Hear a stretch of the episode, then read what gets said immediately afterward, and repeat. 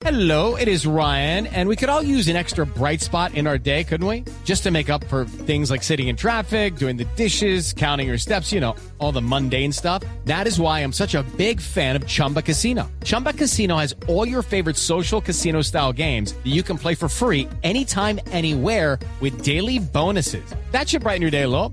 Actually, a lot. So sign up now at chumbacasino.com. That's chumbacasino.com. No purchase necessary. BGW. Void were prohibited by law. See terms and conditions. 18 plus.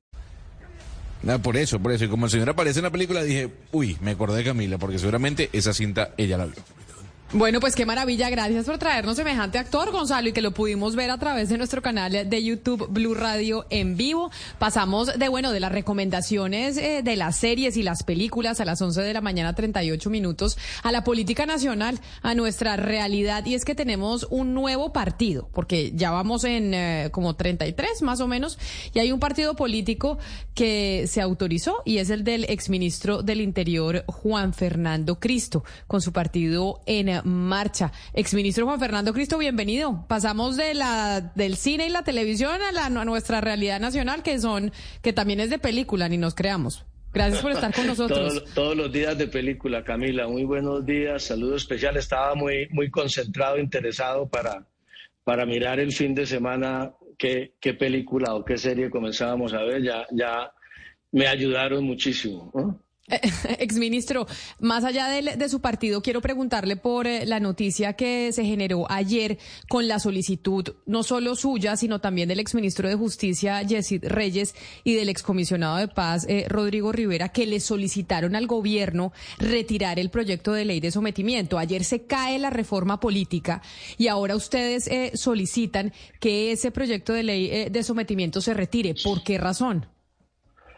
Pues Camila, ayer tuvimos el primer encuentro nacional de En Marcha eh, y fue un éxito con delegaciones de todo el país y tuvimos dos paneles, uno sobre federalismo o centralismo en Colombia. En Marcha quiere liderar la causa de poner sobre el tapete en Colombia ese debate.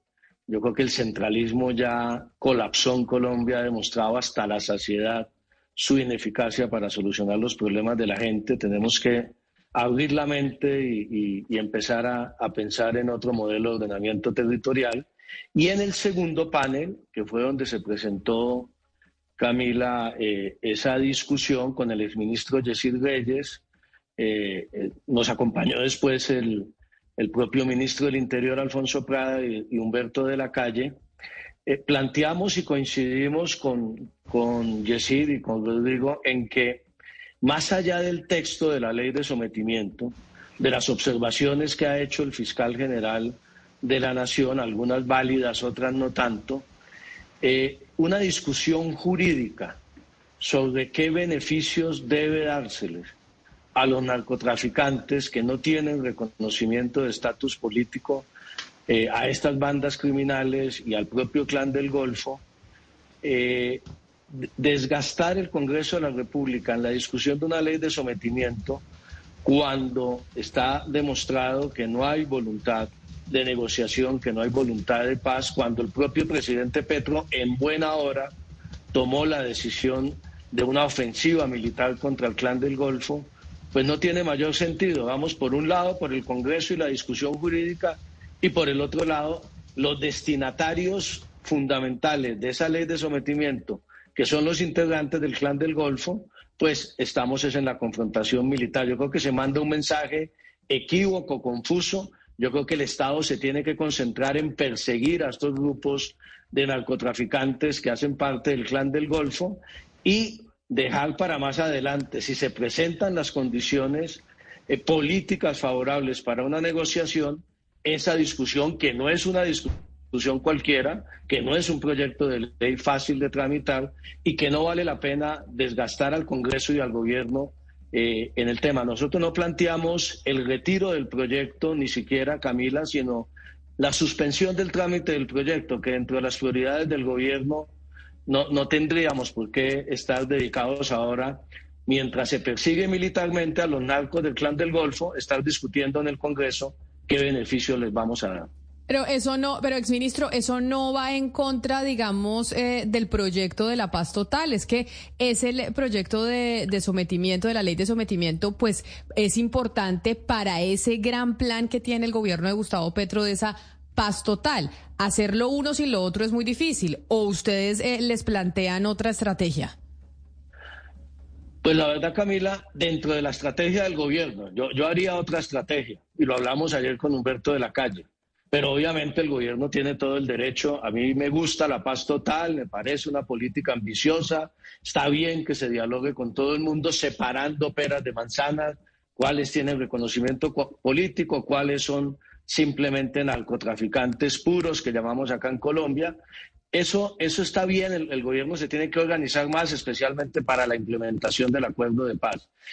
Uno preferiría que el gobierno se concentrara en la negociación con el ELN que es la negociación más importante para el Estado colombiano, independientemente de sus dificultades, y que se persiguiera militarmente a todas estas bandas criminales. El gobierno tiene otra, otra visión, está bien eh, que se hable, que se dialogue, pero vuelvo e insisto, el propio presidente el fin de semana pasada suspendió el cese bilateral y ordenó operaciones militares contra el clan del Golfo. Claro, señor esta, ley de, esta, esta ley de sometimiento, Camila, termino, esta ley de sometimiento tiene fundamentalmente como, entre comillas, beneficiarios, eh, como destinatarios de esa ley para buscar su sometimiento y su desarme al clan del Golfo. Si no hay ninguna posibilidad de avanzar en negociaciones con el clan del Golfo, es mucho mejor, es mucho mejor concentrarse en la ofensiva militar.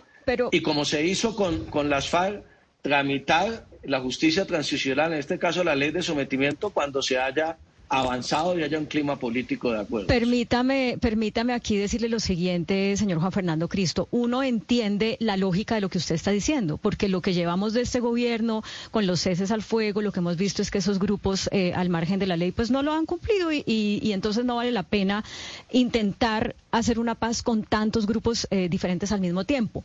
Pero eso lo que quiere decir es que quedamos condenados a que se va haciendo la paz con un grupo a la vez, con todos los años que eso toma, y a que se recicla la violencia, porque así haya salido el proceso con las FARC adelante, pues sabemos que hay disidencias, pues sabemos que hay gente a la que no se le está cumpliendo, pues sabemos que sigue habiendo reclutamiento por parte de otros grupos armados. Entonces es como reconocer que en Colombia estamos condenados a vivir con grupos al margen de la ley porque no podemos acabarlos a todos al mismo tiempo a través de la negociación.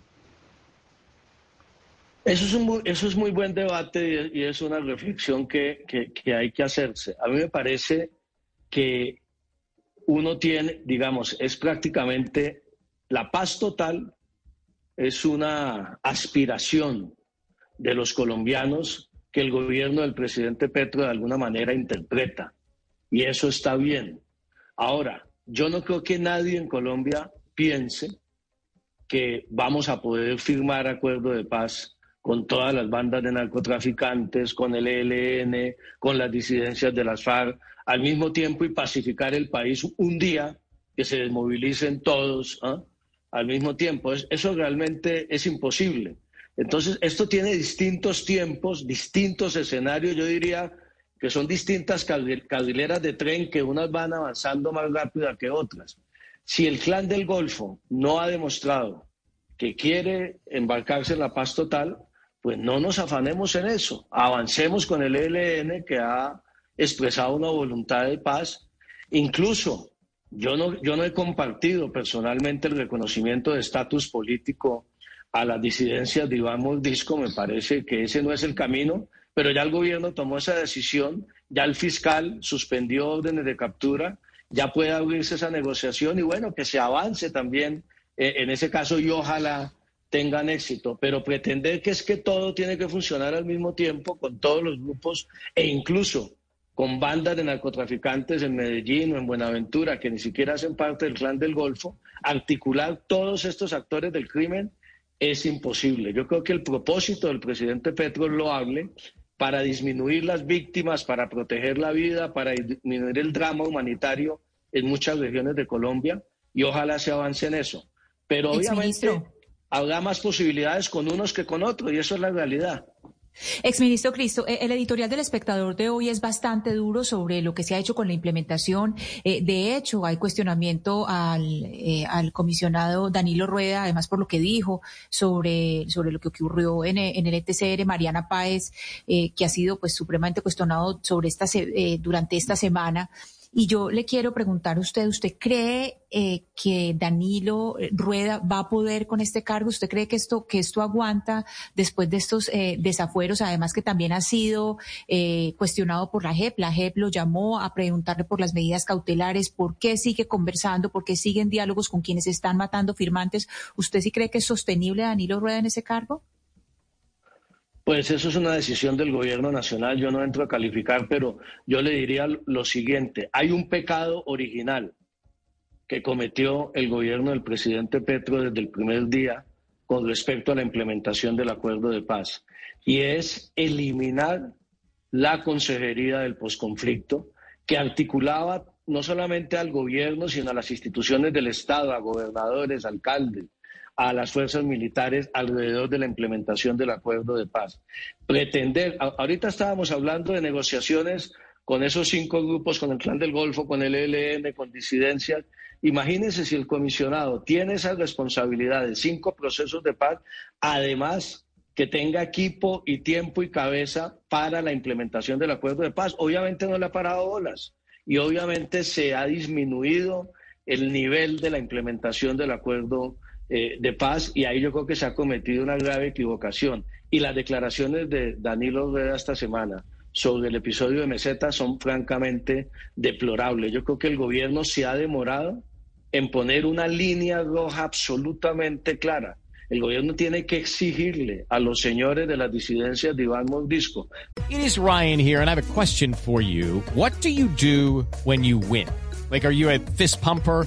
A woohooer, a hand clapper, a high fiver. I kind of like the high five, but if you want to hone in on those winning moves, check out Chumba Casino. At ChumbaCasino.com, choose from hundreds of social casino style games for your chance to redeem serious cash prizes. There are new game releases weekly, plus free daily bonuses. So don't wait. Start having the most fun ever at ChumbaCasino.com. No purchase necessary. BGW. Void were prohibited by law. See terms and conditions. 18 plus. Dentro de los cuales, además, no solamente hay gente que no se sometió al acuerdo en el 2016, sino otros que sí suscribieron el acuerdo y volvieron a las armas. Ahí se están mezclando peras con manzanas, pero a esas disidencias hay que exigirles que paren cualquier acción contra los firmantes del acuerdo. Estamos en el mundo al revés. Quienes cumplieron con la paz, con el Estado, están en el espacio de Mariana Paz teniendo que salir corriendo de sus casas, de sus nuevos proyectos de vida, amenazados por unos señores que insisten en las armas y el gobierno tiene que parar esa situación, pero no solamente frente a los excombatientes, frente a la población civil en esas regiones donde están actuando. doctor Cristo, hace pocos días tuvimos al gobernador del Quindío, que sabe usted bien que es el presidente de la Federación Nacional de Departamentos, hablando de federalismo y él, poco de manera tímida, nos tiró algunas cosas, pero nada muy concreto ¿Usted qué tiene en la cabeza cuando hablamos de una Colombia federal concretamente? ¿Cómo se la imagina? ¿Qué poderes le gustaría que los departamentos tuvieran que hoy no tienen? O los, municipios. Hay que perder, hay que perder la, timidez. Ayer tuvimos una discusión bien interesante en ese tema con el exministro Rodrigo Rivera, quien ha liderado en, distintos escenarios esa propuesta del, del federalismo. Lo primero que hay que decir es que el centralismo ha demostrado su incapacidad para resolver los problemas de la gente en este país. Yo creo que eh, un Estado central como el que tenemos hoy, que cada día además es más centralista, que cada día genera más episodios de corrupción, como por ejemplo el manejo de las regalías de Locat Paz, del el escándalo del gobierno anterior, está demostrando que, que, está mandado a recoger. Si nosotros no acabamos con el centralismo, el centralismo va a acabar con este, con este país. Mire, todos los, hay muchos países del mundo de Latinoamérica, Brasil, México, Alemania, Estados Unidos, España, hay distintos modelos de federalismo, pero no hay, yo creo que son pocos los países del mundo, del tamaño y de la población de Colombia, pocos los países que tienen un régimen centralista. Todos han avanzado hacia el federalismo porque es natural desde el Estado central no se llega ni se conoce el territorio y nosotros hemos fracasado en todos los gobiernos y cada gobierno que pasa después de la Constitución del 91 es más centralista que el gobierno anterior. Yo le voy a dar una sola cifra, una sola cifra. Después del acto legislativo que recortó las transferencias en el gobierno de Pastrana en el 2001, que fue ratificado en el 2007 por el gobierno de Álvaro Uribe, o sea, en los últimos 22 años, el Estado central se ha quedado con más de 150 billones de pesos que le pertenecían a los departamentos y municipios del país. Pero entonces venga, señor Cristo, para, para, para ir aterrizando eso, porque usted ha dicho cosas muy interesantes y realmente me alegra que haya alguien con quien podamos conversar de esto, porque se lo preguntamos al presidente de la Federación eh, Colombiana de Departamentos, el gobernador del Quindío, y como que sí, pero como que no. Entonces ya sabemos que, ya sabemos, uno, que sí hay un grupo de personas que han estado en política que lo están abanderando, y usted está ahí en ese grupo. Dos, eh, ¿Esto cómo se hace? Porque usted lo, lo, presenta como lo que puede solucionar unos problemas que el centralismo no ha solucionado, pero inmediatamente salen las alertas. ¿Y qué pasa con la atomización de la posible atomización de la corrupción? ¿Qué pasa con la falta de gestión y de capacidad técnica y, humana de, los, de las regiones? ¿Y les parece que no hay corrupción hoy en las regiones? no, no, pero es que no, no, no, no, eso ya lo hemos discutido y obviamente que sí lo hay, pero eh, también es el problema de atomizar la corrupción. Entonces, ¿cómo se enfrenta eso en ese modelo? Le, contesto las preguntas muy interesantes, varias reflexiones. Primero, eh, nosotros lo que queremos es, esto no lo vamos a, a resolver en seis meses. Queremos es, le pedimos ayer al registrador nacional que introduzca una tarjeta electoral adicional en el mes de octubre que le pregunte a los colombianos si quiere que en el Congreso de la República se tramite una reforma constitucional para avanzar en un Estado de naturaleza federal. Y ahí irá avanzando el debate. Pero para contestarle algunas de las inquietudes, claramente, por ejemplo, el tema de la seguridad, que preocupa mucho en un Estado federal.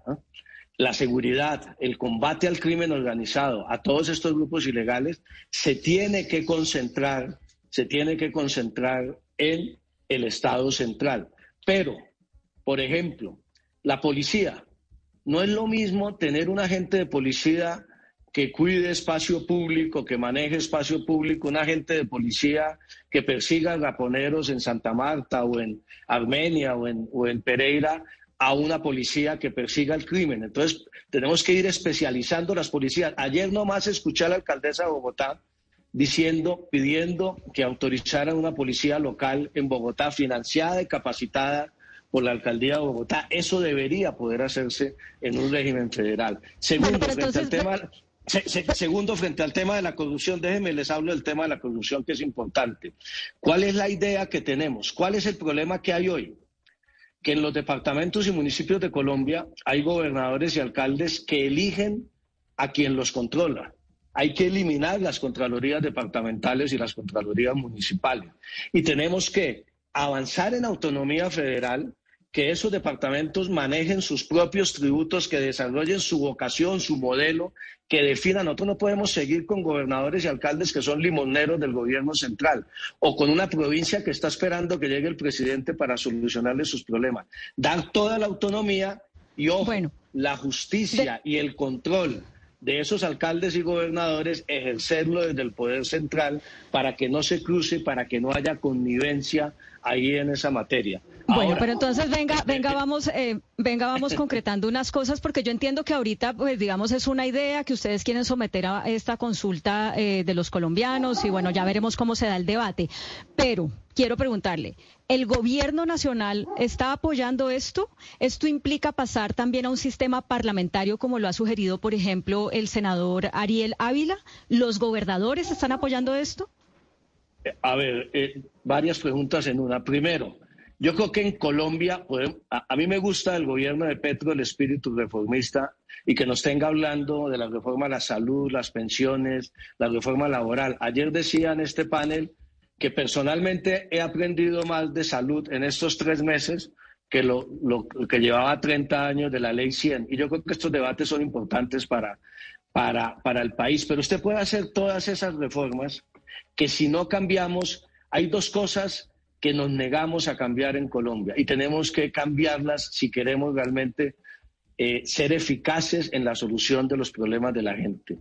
El sistema político y el ordenamiento territorial del país. Son dos temas estructurales que no vamos a reformar en dos meses o en tres meses. Esto es un proceso que tiene que tratar, ya que hablan de acuerdos nacionales, el acuerdo nacional tendría que ser sobre esos dos temas fundamentales. Bueno, Ayer pero déjeme, déjeme pedirle que concrete al la- ministro- las respuestas porque es que yo le hice tres preguntas y nos queda muy poquito tiempo y necesito saber, ¿el iba- gobierno apoya esto implica un sistema parlamentario y los gobernadores No, apoyan? no, no.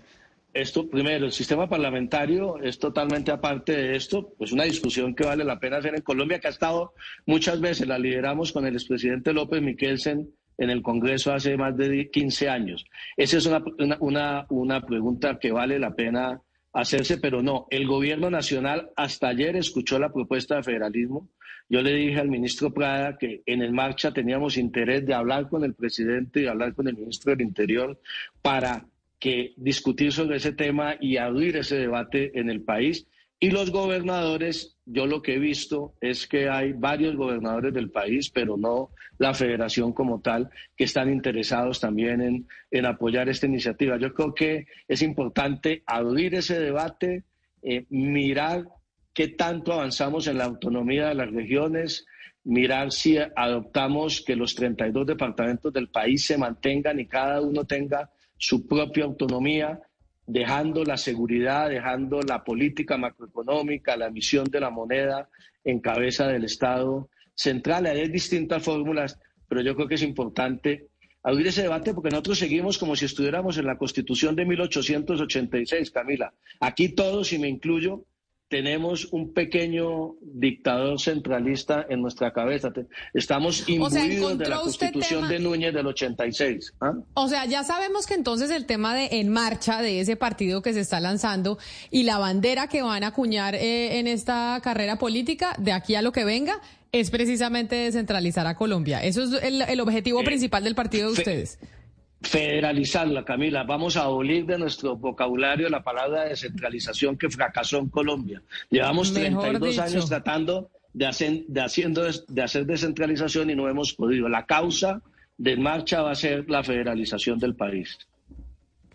Pues exministro Juan Fernando Cristo, mucha suerte en la apertura de ese debate que sí es muy interesante. Acá lo hemos discutido bastante. Seguro vamos a tener que volver a estar con usted para ver cómo les va con esa intención de federalizar a Colombia, que seguro muchos gobernadores se le montan al bus. Mil gracias por estar con nosotros. Muchas gracias a usted, Camila, a todos los compañeros en la mesa y a quienes nos siguen. Muchas gracias. Okay, round two. Name something that's not boring. laundry? Ooh, a book club.